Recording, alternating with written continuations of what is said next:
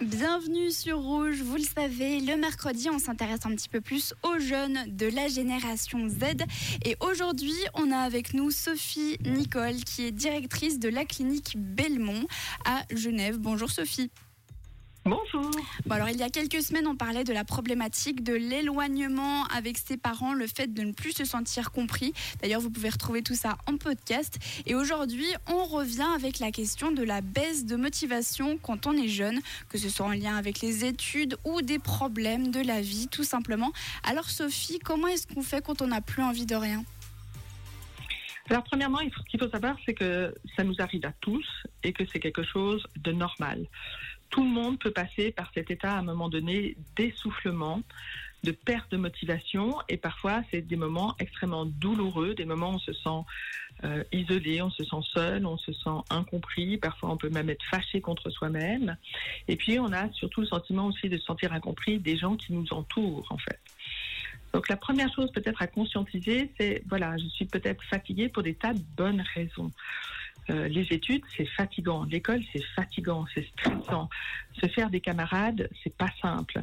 Être à, cet âge de l'adolescence où il y a tous ces hormones qui se mettent en route, où on ne sait plus comment on s'appelle, où notre cerveau passe de 30 km heure à 420 km heure, on a plein de sensations, plein de pulsions, que des fois notre tête n'est pas en accord avec euh, notre corps et que on doit gérer tout ça en même temps. Il y a de quoi euh, perdre le nord et perdre la motivation. Donc est-ce que c'est juste de dire que les ados sont des flemmards Alors les ados sont pas du tout des flemmards, ils ont tellement, mais tellement de choses à devoir porter et gérer en même temps que euh, c'est clair qu'à des moments donnés, on ne peut pas être sur tous les champs de bataille avec la même intensité.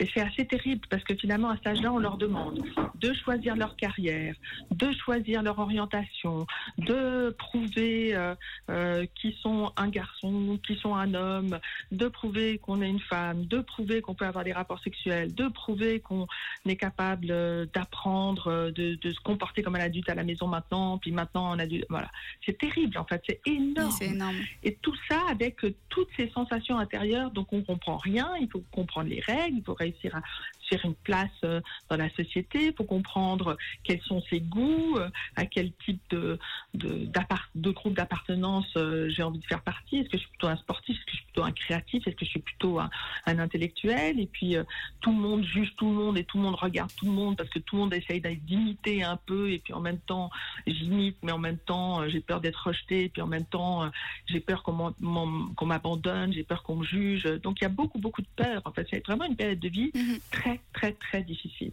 Bon, merci beaucoup Sophie pour ces réponses. Vous ne bougez pas, on revient d'ici quelques minutes et on continue de parler de la baisse de motivation.